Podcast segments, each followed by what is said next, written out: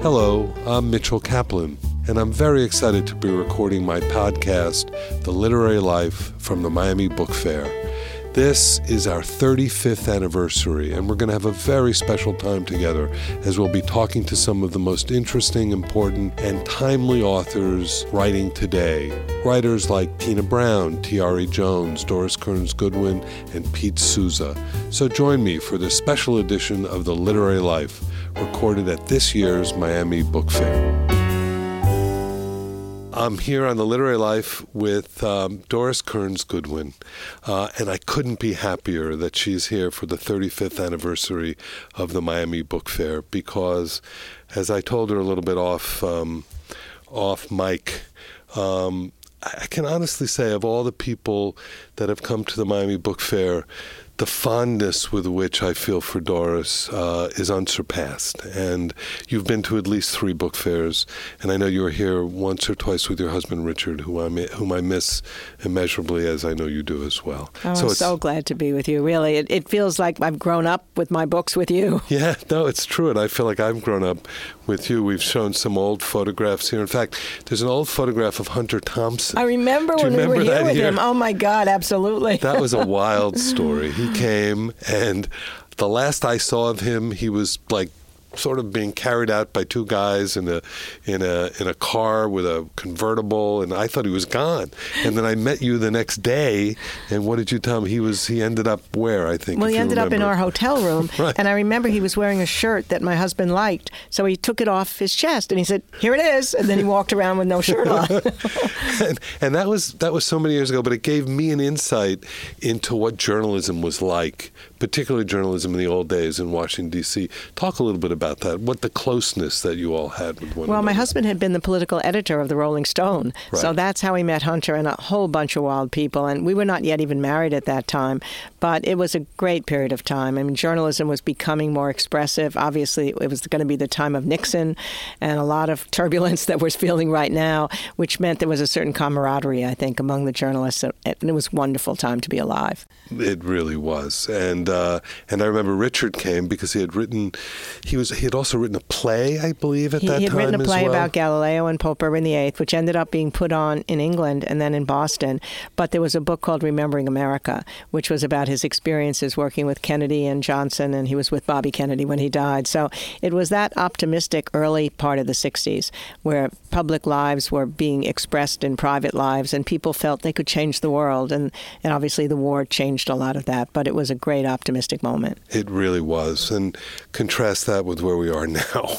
I know. No, I mean, I guess the one thing that history can give us reassurance of is that these people that I've written about, Lincoln and the two Roosevelts and LBJ, they lived through times that were more turbulent than ours. Obviously, if you're in the middle of the Civil War and 600,000 people are going to die, Lincoln said if he'd ever imagined the kind of anxiety he would feel when he got into office, he couldn't have thought he could have lived through it. You know, or you're a young person at the beginning of the Great Depression and you can't get any money out of the bank and there's no jobs to be held, or the World War II and you're not sure how it's going to end. So just remembering that. But I think the, the thing was we had leaders at the right time in the right place, and the citizens were active. I mean, Lincoln was called the liberator. He said, Don't call me that. It was the anti slavery movement that did it all. And then obviously the progressive movement precedes the two Roosevelts, the people in the cities and towns and states that are setting up settlement houses and the social gospel, and the civil rights movement precedes LBJ.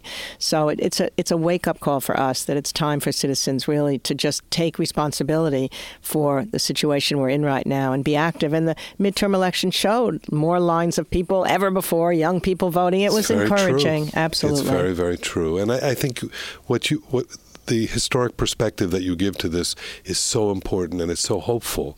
Because certainly, even in my own life, I remember the Vietnam War. I remember the turbulence that surrounded that. I remember the division that was, you know, the hard hats versus the kids, the 67 conventions. We had a very, very turbulent period. Uh, I think the thing that's so frustrating about this is that it's kind of manufactured. It's that we, we, we, we voted in somebody whose whole being is turbulence. His whole reason for existing is turbulence. I mean, there was obviously polarization before he got there, um, but what you hope is when you get a president, they try to heal those divisions. I mean, the divisions were there not only between the party, but people in the rural areas versus the cities, people in certain parts of the country. I mean, Teddy Roosevelt warned that democracy would fail if people in different regions and religions and races began to think of each other as the other. So we already had that problem, but it's been escalated thousands of times more. And you would hope the leadership would go in the opposite direction. Most definitely. It's as if he's picking at a scab that, exactly right. that we've been healing from, and, and now it's opened up these wounds. And what's particularly poignant is in relief or in contrast to where we just came from with Obama. Right. I mean, it's where we thought we were closing that gap. oh, I think extent. all of us remember that night at Grant Park. There was an un, probably un, unrealistic perception that everything was going to be great now. You know, the first black American was president. Right. And underneath, there was still a lot of feelings. And again, they've come out on the surface more than they were before. Yeah, very it just, much I so. mean, the, the thing that's so hard is just when I think about what the leadership traits are that my guys, as I like to call these four guys, had. I mean, just all you have to do is name them humility, the ability to acknowledge errors, empathy to understand other people's points of view, resilience, um, the ability to control your emotions and your unproductive feelings, and can be able to communicate in a way that heals things rather than escalates them. And, and we're looking for that leadership. That leadership is so in need for the country today. We are, but we also look for those people who have that perspective like you, and we can't thank you enough for having that and for bringing that to the public discourse. And as I was telling you that, you know, we don't see each other that regularly, but I see you so regularly, and uh, whenever your voice is is is on, whether it's television or radio, uh, all of a sudden my heart rate goes down and my blood pressure tends to go down, and I'm begin to think, okay, we'll be all right. Yeah, and it's not simply that I have an optimistic temperament, but I probably do, but it's more than that.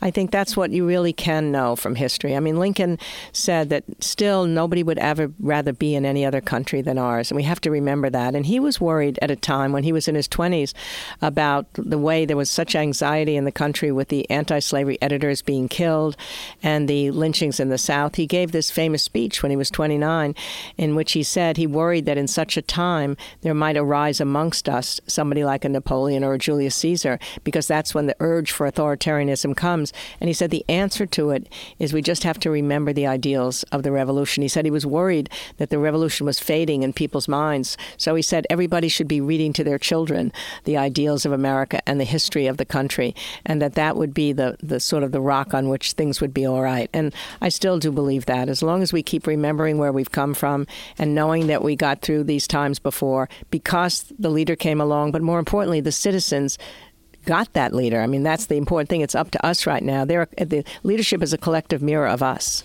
Beautifully said, and I agree with you completely. And we did come out and vote. The thing that was so dispiriting to me is I felt like we were sort of stuck in the water in a sense. We were rudderless. Not rudderless so much as without an engine. When you had the House and the Senate and the Supreme Court and the presidency, and nobody was speaking out against it, and there were no checks and balances at that point. Can you remember another time when there weren't those kinds of checks and balances? No, but you know, in a, in a sense, the ultimate check and balance is none of those institutions. It's the people. It's the vote. And the people spoke this time. Yeah. I mean, the fact that young people voted in record numbers, the fact that more women r- are running for office. What I've been worried about in these last years is that public office seemed not as fulfilling as it might have seemed in the earlier decades. You spend so much time raising money. You're in your own little silo in Washington. There's nothing getting done that you can be proud of to tell your children.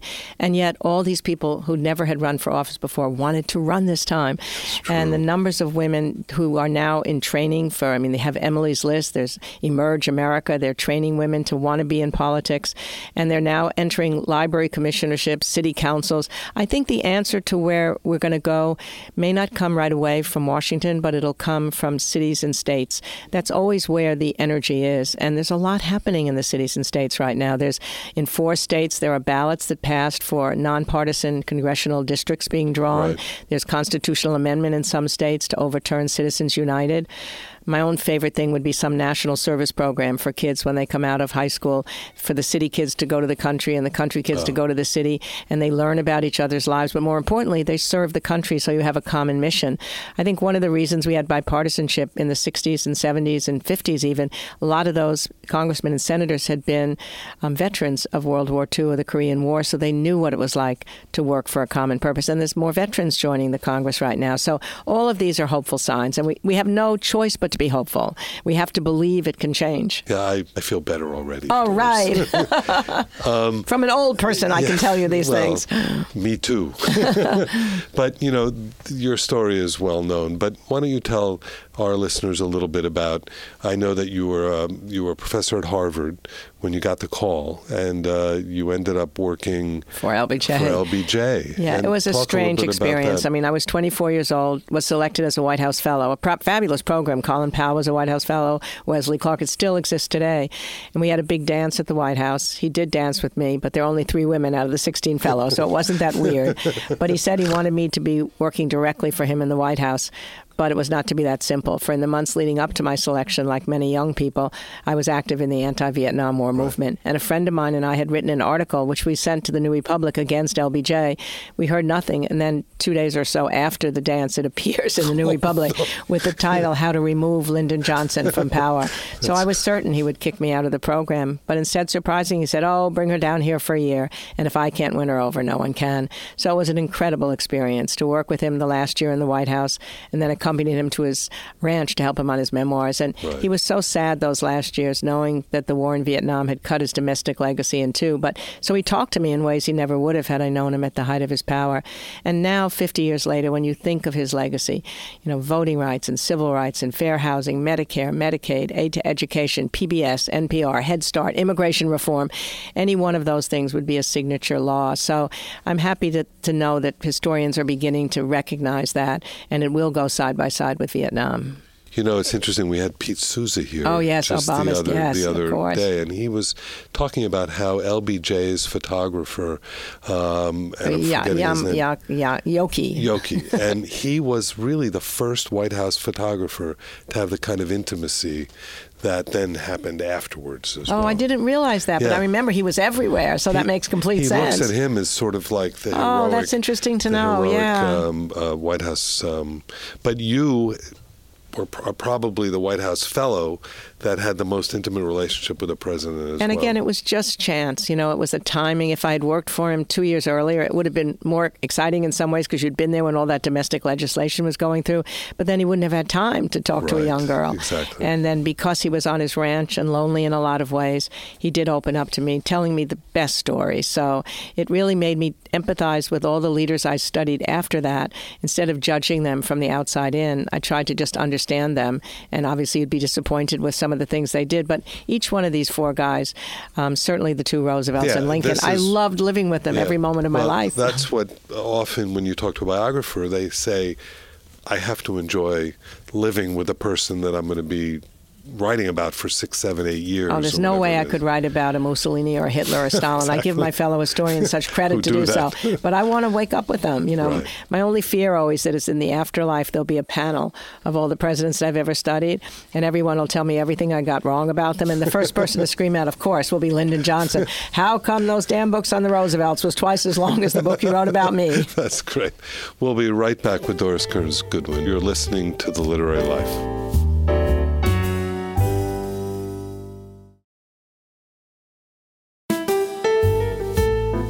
We're back with Doris Kearns Goodwin on the Literary Life at the 35th anniversary of the Miami Book Fair.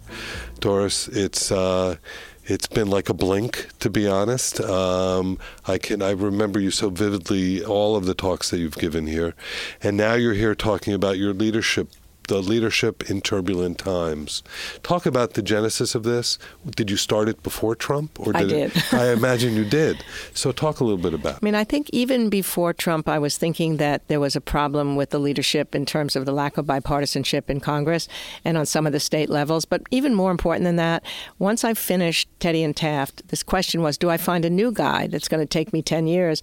And each time I left one of these guys behind, I would feel like I was leaving my old boyfriend behind. so I decided, what if if I just keep them together and instead look at them through the lens of leadership? When I was in grad school, we used to stay up at night asking big leadership questions. Where does ambition come from? Does the man make the times or does the times make the man? You know, there's a sense of is it inborn or is it developed? So I decided if I just looked at them and I start when they're young, partly because I was in a college audience and a student raised his hand. I was talking about the Roosevelts and he said, How can I ever become one of them? They're on Mount Rushmore, they're too remote. So I figured if I started when my four guys were running the first time, they're going to struggle, they're going to face failure, they're going to disappoint themselves, they're going to be arrogant. And so an aspiring person could say, Well, maybe I can follow this path to leadership upward. Yeah, no, and, and it's resonated with readers I know in our bookshop it's been a daily seller. It's a bestseller. It's a bestseller in the indie bookshops as well, and it's at number four on the bestseller list. So it's obviously resonated with people all across this country.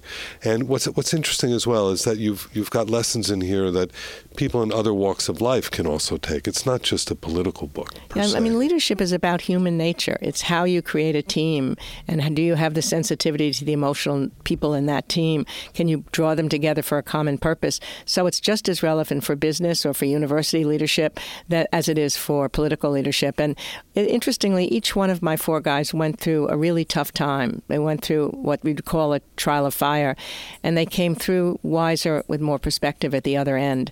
And I think that's something that all of us in life go through. And you know that if you can understand loss and then come through, and they had real losses. I mean, Lincoln had a near suicidal depression, and Teddy Roosevelt lost his wife and his mother on the same day in the same house. And of course, FDR had his polio. But through those experiences, they dug deep within them and somehow became something different on the other end. So that's the second part of the book. The first part is when they're young leaders. And then once they get into the presidency, I just decided to take their pivotal moments. So the Emancipation Proclamation, of course, for Lincoln, and the, this big, big coal strike for Teddy, and the 100 days for FDR. I hadn't even studied the 100 days before because my last book on the Roosevelts was the war. So it was really fun to look at his domestic leadership and then civil rights, of course, for Johnson. And a lot of the early reversals they had. Uh, made them more empathetic, as we talked about. exactly about. right. You know, I they, mean, I think empathy is probably the most important quality for a leader, which means to be able to understand what other people are feeling. And Teddy developed it when he was a state legislator. He said he, when he first went into office, he wasn't going to change people's lives. He just thought it would be adventure to be in politics. Right. But then he saw people living in tenements. He saw child labor, and he began to think, well, maybe I can make their lives better. And I think for FDR as well, he became much more warm-hearted after the polio.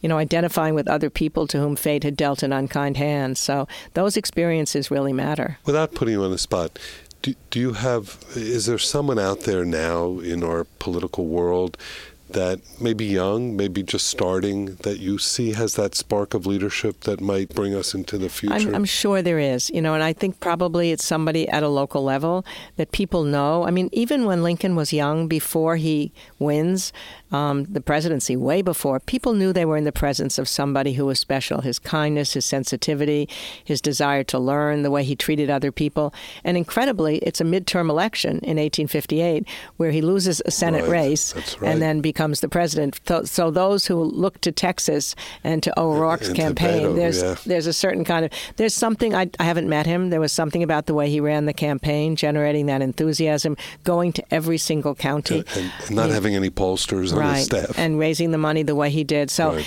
maybe there's a mayor somewhere, maybe there's him himself, right. or maybe there's a woman somewhere that we we didn't know Obama before Obama became Obama. That's so. true.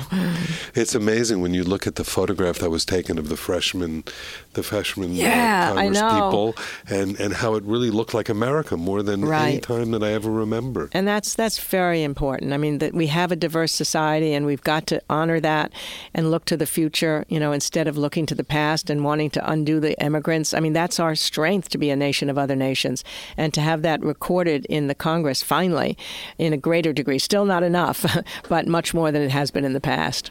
Doris, you know the the other just we'll, we'll end on a on a note that I can thank you so much for lowering my blood pressure even just right now. but let's also talk about another passion of yours, which is baseball. A little bit. And you came one year for waiting for next year. Right, exactly so. So, where do you stand with baseball now? Well, what was so interesting about this World Series was that I originally was a Brooklyn Dodger fan. I know. And then uh, have last for the last 35, 40 years been a Red Sox fan because the Dodgers abandoned us and went to Los Angeles. So people said, "Who are you going to be for in this World Series?" Well, my first love may have been the Brooklyn Dodgers, but my lifelong love was the, the Red, Red Sox. Sox. I still haven't gotten around the notion that we've now won four World Series in this century. It's kind of amazing. It, it, I mean, I feel like almost a miniature Yankee fan now, and but it never never doesn't feel great. Although nothing will ever match what it was like to win the first time. We'd been waiting so long, and every year we would lose. Every year, somehow, some old guy stood up once. I remember after we lost to the Yankees in the playoffs, he said, year after year after year, and everybody just laughed in that common misery. So I think baseball still has a special uniqueness to be passed down from a parent to a kid, to be part of a community feeling. And because it's a slow moving game, you can talk in the middle of it. And there's 162 games, so it's it's it's, the summer. It's the summer and the fall fall if you're lucky. Yeah, no, absolutely. And also talk a little bit about another thing that has uh, taken hold with your books. It started with Team of Rivals when Spielberg did the Lincoln uh, film. How, how, what's your relationship to film now? Well, I think that's what I'm going to spend some time doing before I find the next guy, because there's a possibility that Ida Tarbell, one of the characters, a muckraking journalist in Bully Pulpit, there's a oh. movie being made about her, oh, and there's a chance that maybe there'll be a miniseries about Franklin and Eleanor, and I may be working on a documentary on old George Washington. So just it was so so much fun making the movie with Steven Spielberg and getting to know the great Daniel Day Lewis wow. that I'd, I'd love for at least a period of time to be doing that. The, the first thing I have to do, though, my husband, who died this last spring, as we were talking about, was working on a book about his love affair with America, really, the ideals of America, because his whole life was mostly in public service. And he almost finished, so I'll finish that first and then get involved with films and then maybe find some new woman to write about. Well, Doris, it's a thrill to have you here. It's a thrill to just see you.